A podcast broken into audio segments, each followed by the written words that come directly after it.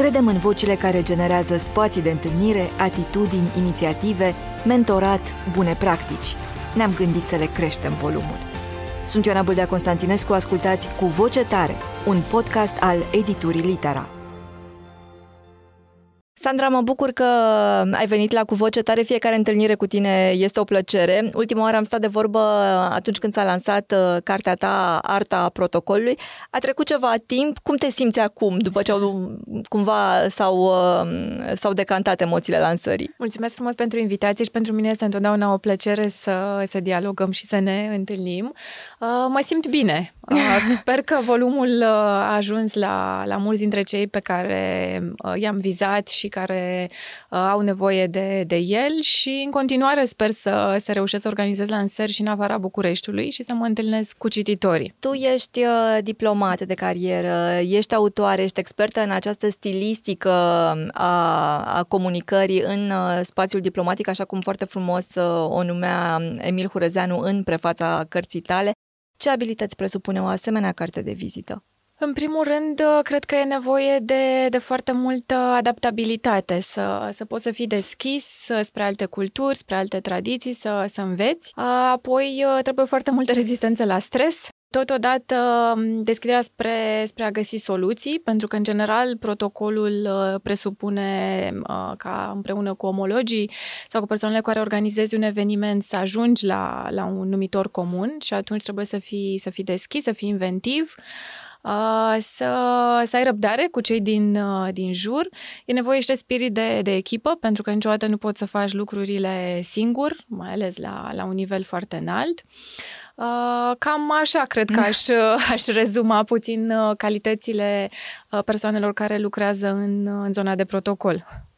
Cartea ta e prietenoasă cu toate tipurile de public și am mai vorbit despre asta, dar o idee care îmi place foarte mult e faptul că indiferent cărui mediu aparții până la urmă, dacă te duci la un eveniment uh, diplomatic sau dacă uh, mergi, știu eu, la, la o banală întâlnire cu cineva dintr-o altă cultură sau faci o vizită în altă țară sau te pregătești pentru un cocktail, e important să te documentezi înainte. Îmi place faptul că ai accesibilizat cumva uh, zona aceasta de informare, cum spuneam, pentru orice om interesat cât de cât și de protocol, dar și de elementara curtoazie.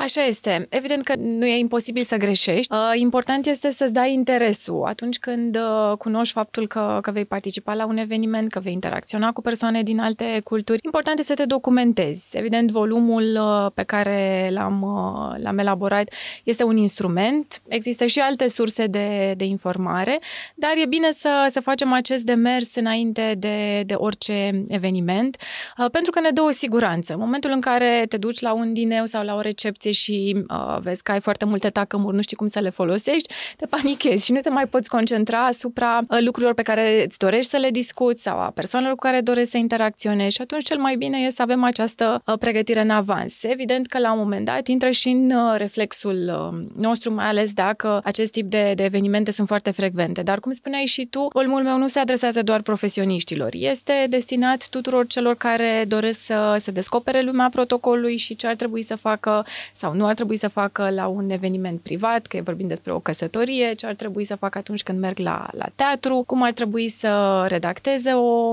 o scrisoare uh, sau uh, lucruri de, care țin de, de eticheta în mediul online, de exemplu. Sunt lucruri pe care, într-adevăr, cred că trebuie să le cunoaștem în primul rând pentru că ne fac viața mai ușoară și fluidizează cumva comunicarea cu ceilalți. Uh, spuneam și la evenimentul de lansare și îmi face plăcere să repet acest lucru um, și în podcast, faptul că tu ești um, un profesionist care chiar face lucrurile acestea și nu doar scrie despre ele, nu, nu din documentare vine informația din cartea ta, ci realmente din uh, practică. Ai fost director de protocol al Casei Regale, ești director de protocol în cadrul Ministerului uh, Afacerilor Externe.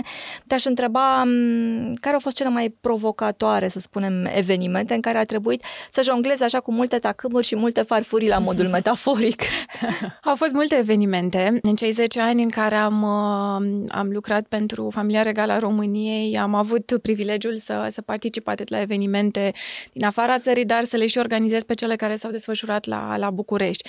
Dintre acelea, cred că aș, aș puncta funeralele regelui Mihai, care, deși au fost un eveniment uh, trist, din punct de vedere organizatoric și al protocolului, au presupus o pregătire uh, intensă, cu mult timp înainte ca ceremonia respectivă să, să aibă loc și au fost uh, extrem de, de provocatoare, așa cum, uh, cum întrebai tu, pentru că uh, au implicat participarea unor personalități uh, din țară, dar și din afară, o interacțiune cu multe instituții ale statului și, practic, au fost uh, primele funeralii de, de stat uh, din România după cele ale lui Gheorghe Gheorghe Dej. Ne mai vorbim de, de faptul că, practic, e ultimul suveran al, al României și ultimul uh, lider din cel al doilea război mondial, ale cărui funeralii au fost organizate în, în această perioadă, să zicem, în acești uh, ani. Provocări am avut și de când am, uh, am început să lucrez în Ministerul Afacerilor Externe și pe această zonă diplomatică aș,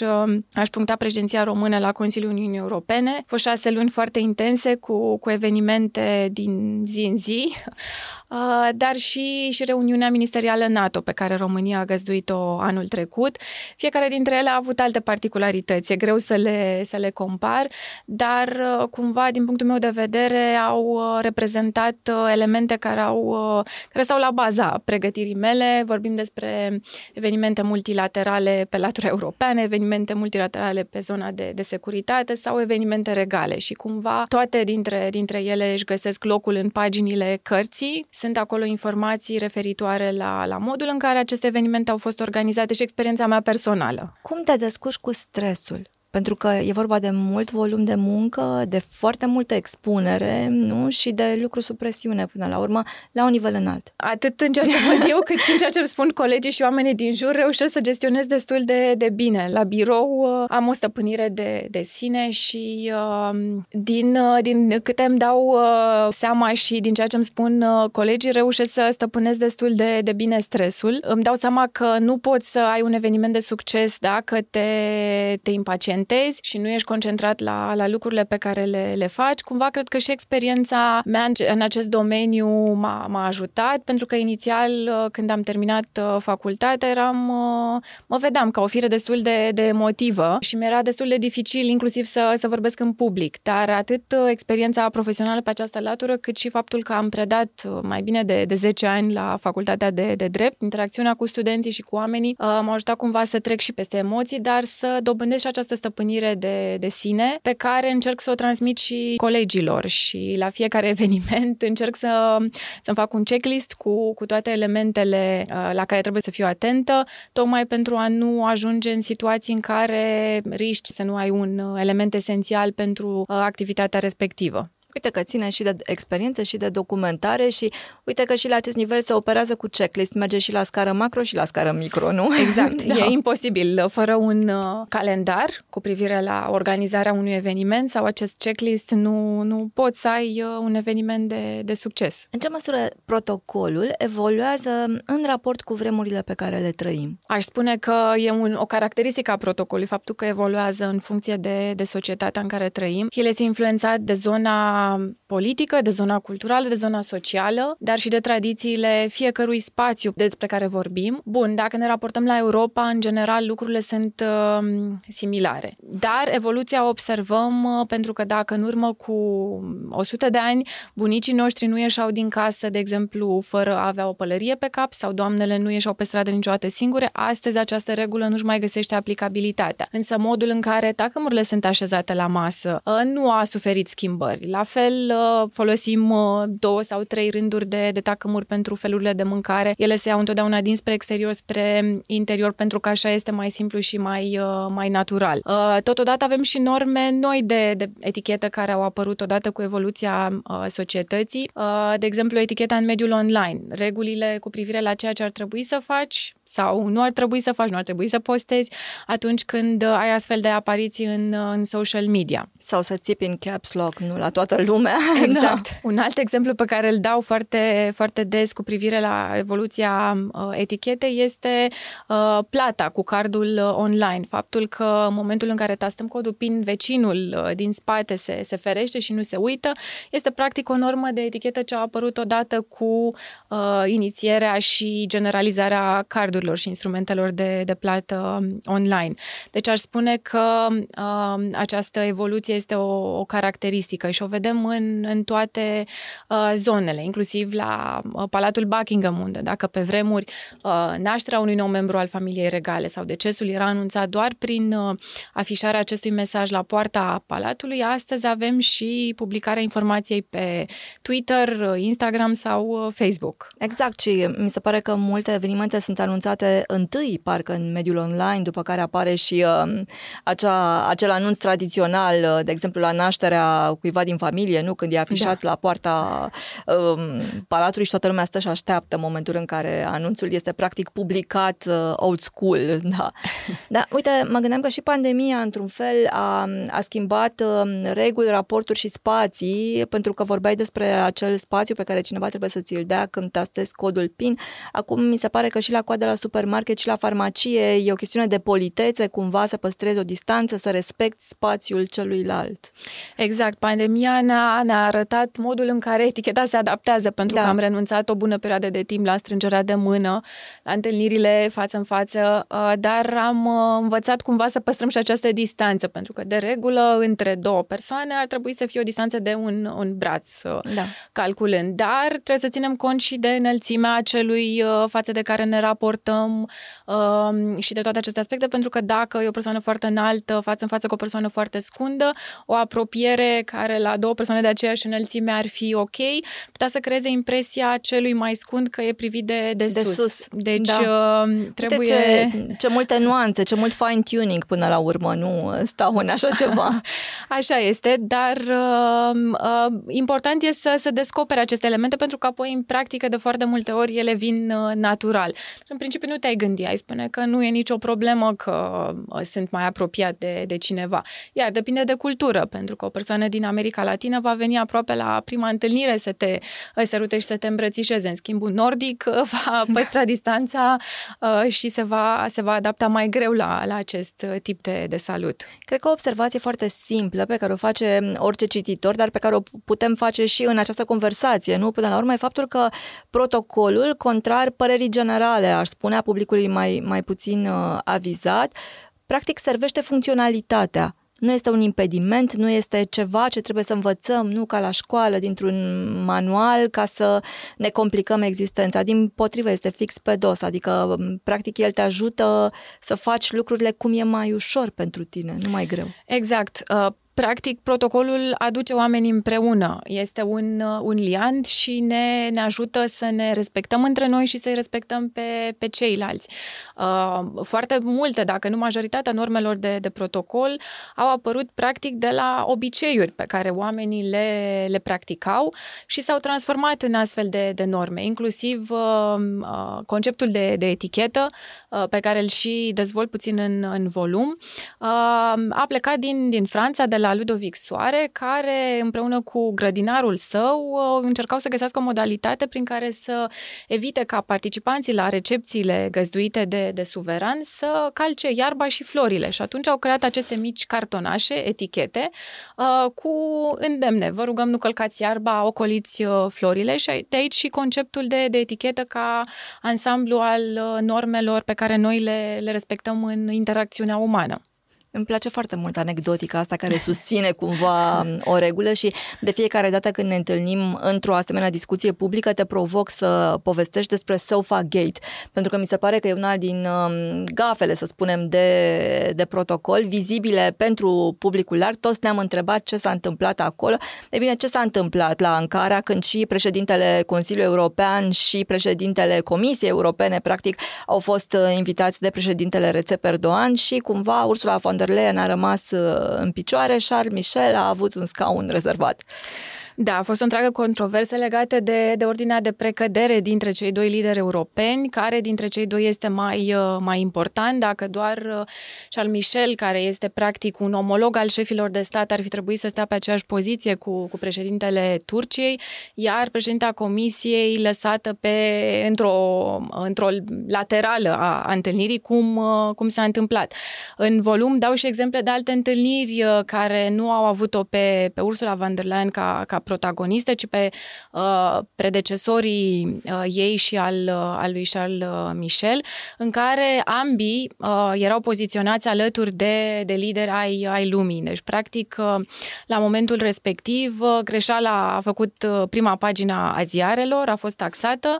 Uh, au existat și uh, uh, declarații publice ale reprezentanților uh, europeni, uh, vorbindu-se aici despre această ordine de precădere, unde în plan extern uh, președintele Consiliului uh, are prioritate față de, de președintele Comisiei. Însă, realitate, în practică, ar fi trebuit să se găsească o, o soluție înainte de, de reuniunea respectivă pentru a nu o pune pe, pe președinta Comisiei într-o astfel de situație. Ea nu putea să ocupe niciun loc în, în dreapta uh, lui Charles Michel, așa cum se întâmpla cu ministrul de externe turc, pentru că nu era omologa uh, acestuia. Uh, practic, oricum, în, în poza publică, să spunem, nu exista niciun scaun pentru ea. Exact. da. Ceea ce uh, ne duce cu gândul la, la serviciile de protocol ale instituțiilor. Uh, e o caracteristică a Uniunii Europene faptul că fiecare uh, instituție are un uh, director de, de protocol și cei de la Comisie au menționat faptul că au fost doar uh, reprezentanții protocolului Consiliului, care nu au luat-o în calcul și pe, pe președinte, dar că i-ar fi trebuit să aibă un loc loc, uh, un loc similar, a fost o, o bâlbă în, în esență și o gafă de, de protocol pe care toată lumea a speculat-o la momentul uh, respectiv. Problema apare atunci când, cu altă ocazie, se găsește o astfel de soluție. Deci e clar că acum a fost o, oarecare problemă. O stânjeneală, da, o care s-a văzut și la, la cei invitați. E interesant cum, așa cum spuneam, momentele astea de fopa cumva sunt mai spumoase, nu mediatic, uh, pentru că acolo e mai ușor sesizabil dacă vrei, e, e o lectură accesibilizată uh, pentru noi cei care nu suntem atât de inițiați în uh, ce presupune protocolul. Mă gândesc că un alt asemenea moment în care lumea uh, comentează și are nevoie de, de cineva care să valideze sau nu adecvarea la situație situație, uh, este covorul roșu. Uite, anul ăsta la Oscar n-a mai fost roșu, a fost altă culoare, um, dar în general ideea de cod vestimentar adecvat uh, rămâne, cred, uh, o, o problemă sinuoasă și de la premii, știu eu, la tipuri de evenimente unde suntem invitați, e ceva de studiat și noi vorbeam ca să dăm din culise înainte să începem înregistrarea despre cum asamblezi până la urmă o ținută care să funcționeze de dimineața până seara, să fie o ținută office, dar care să meargă și la un eveniment, dacă trebuie să ajungi de la birou repede uh, seara, să spunem, și așa mai departe. E și aici o luptă? Este și apropo de, de aceste mici momente care apar în presă, cred că majoritatea oamenilor își aduc aminte despre Sofagate, dar nimeni nu-și mai aduce aminte ce au discutat liderii la reuniunea Corect, respectivă. așa e, esența s-a pierdut. exact. Da. În esență, protocolul ar trebui să, să fie pur și simplu o, o rama unui tablou care asigură buna desfășurare, nu să ia fața uh, propriu-zis uh, discuțiilor. Deci, uh, de regulă, atunci când lucrurile merg bine, nimeni nu, nu laudă nu protocolul. Aplaudă, exact, da. Când apar probleme, uh, apar aceste, aceste discuții.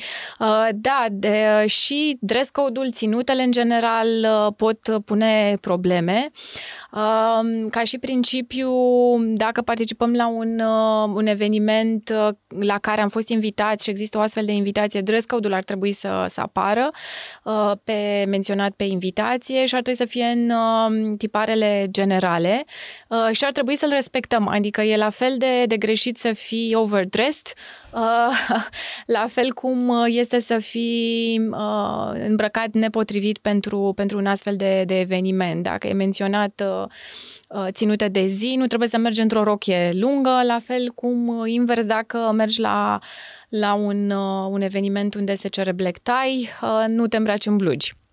De la ce vârstă începem să educăm lucrurile acestea? Pentru că m- sunt și multe observații în cartea ta care ne duc în zona asta foarte necesară cumva, în care învățăm pe copii până la urmă, poate nu neapărat în primă fază să fie politicoși, dar să comunice coerent, să se facă înțeleși, nu să învețe să citească un mesaj și poate că în partea a doua cumva să, să-și um, înlesnească acest balet social care e până la urmă comunicarea elegantă cu altcineva.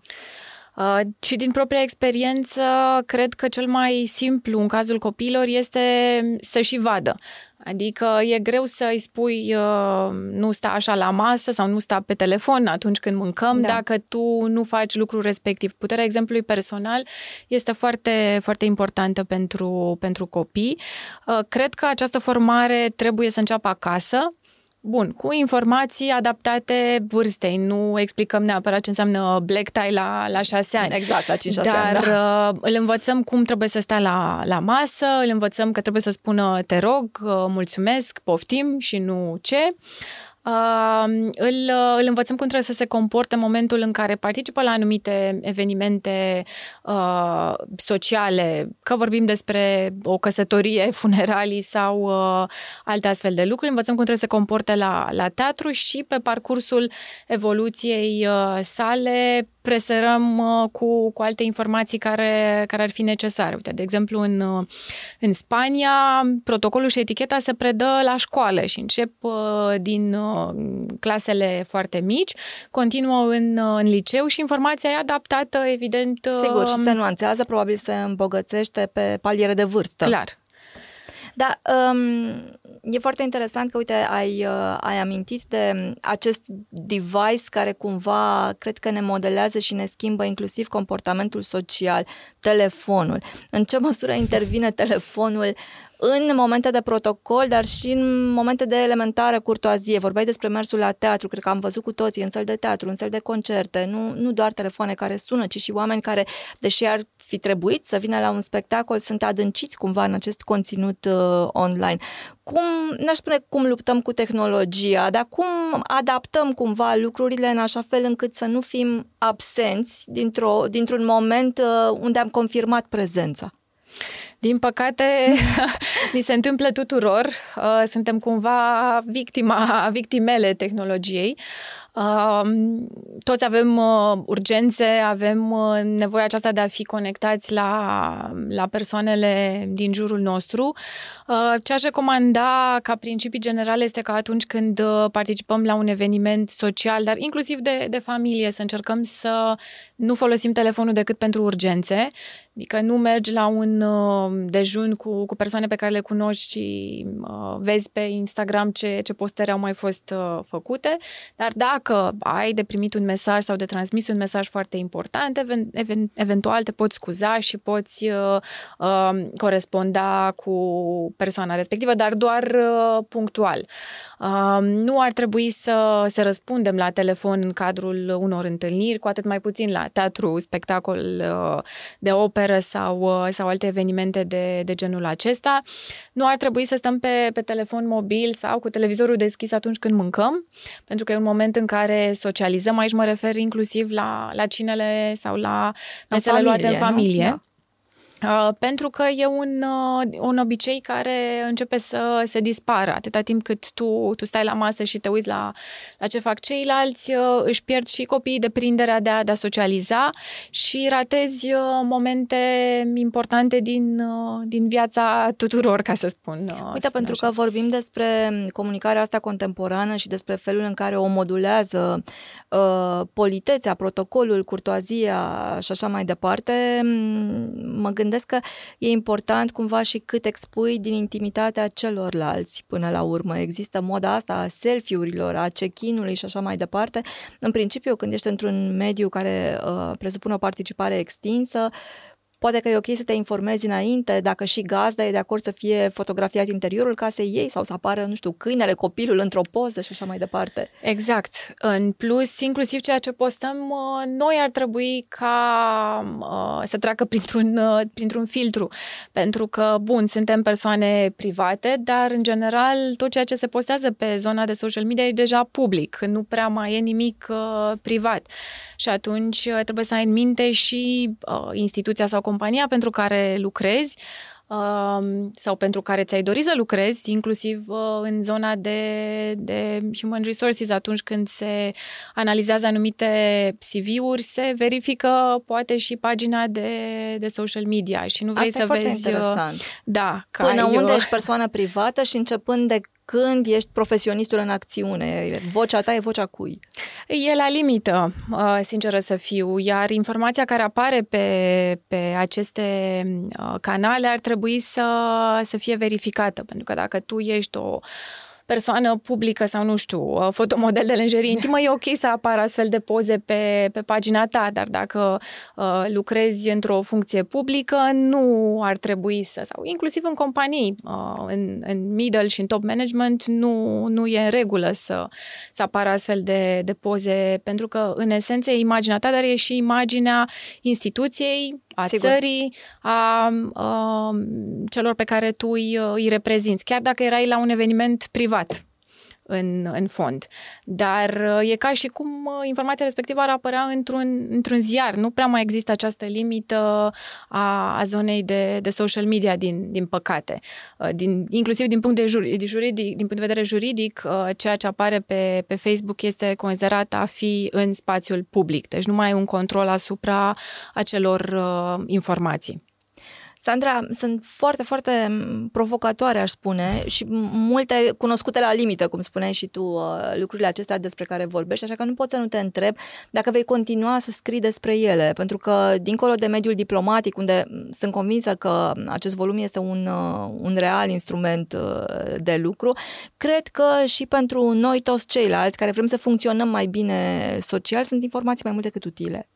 M-am gândit să, să nu las ca, ca singur volum în această zonă. Am mai scris anterior pe zona de, de etichetă, dar ce-mi doresc pentru, pentru viitor e să, să scriu un volum dedicat copiilor, deci practic Excelent. etichetă da. sau bune maniere pentru copii. Uh, și de asemenea mi-ar mai plăcea să, să mă aplec asupra unui uh, volum care să, să ajute uh, persoanele care vor să organizeze evenimente private uh, un, uh, un fel de to-do list, to-do da. checklist uh, pe această zonă de, de, de evenimente private și modul în care le poți organiza din punct de vedere protocolar. Mi se pare idei foarte bună. Eu o să te citesc, așa că aștept să știi că cel puțin uh, cineva s-a înscris acolo pe listă. Pot să mă pui pe checklist. Așa. Um, Sandra, despre ce crezi că ar trebui să vorbim mai mult cu voce tare? Uh, cred că ar trebui să, să vorbim mai mult despre, despre etichetă și despre protocol, despre respectul față de, de cei din, uh, din jur, despre cât de important e să, să saluți atunci când, uh, când întâlnești pe cineva pe, pe holurile uh, clădirii în care lucrezi. Uh, Uh, despre cum uh, folosim mai puțin telefonul în, în aceste interacțiuni, despre cum nu întârziem. În general, uh, cred că ar trebui să discutăm despre acest set minim de, de norme pe care oricare dintre noi ar trebui să le, să le cunoască. Și spun aceste lucruri tocmai din cauza faptului că mă lovesc de ele zilnic în uh, diferite, diferite interacțiuni și văd că oamenii își pierd uh, deprinderile. Nu întotdeauna, dar uh, de cele mai multe ori, din păcate, observ aceste, aceste lucruri. Am speranța că generația tânără care vine din, uh, din urmă are o aplecare sau un interes spre această zonă și încearcă să, să respecte aceste, aceste mici reguli care, așa cum spuneai și tu, ne fac viața mai, mai bună și mai uh, frumoasă. Arta protocolului de Sandra Gătejanu Gheorghe este disponibilă pe litera.ro și se găsește în toate librăriile partenere. Sandra, mulțumesc foarte mult că ai fost cu noi astăzi. Mulțumesc mult și eu. Sunt Ioana Buldea Constantinescu, mulțumesc că ați fost uh, împreună cu noi și vă invit uh, să ne fiți alături și pentru episodul uh, următor, pentru că noi așa, poveștile bune nu se termină niciodată.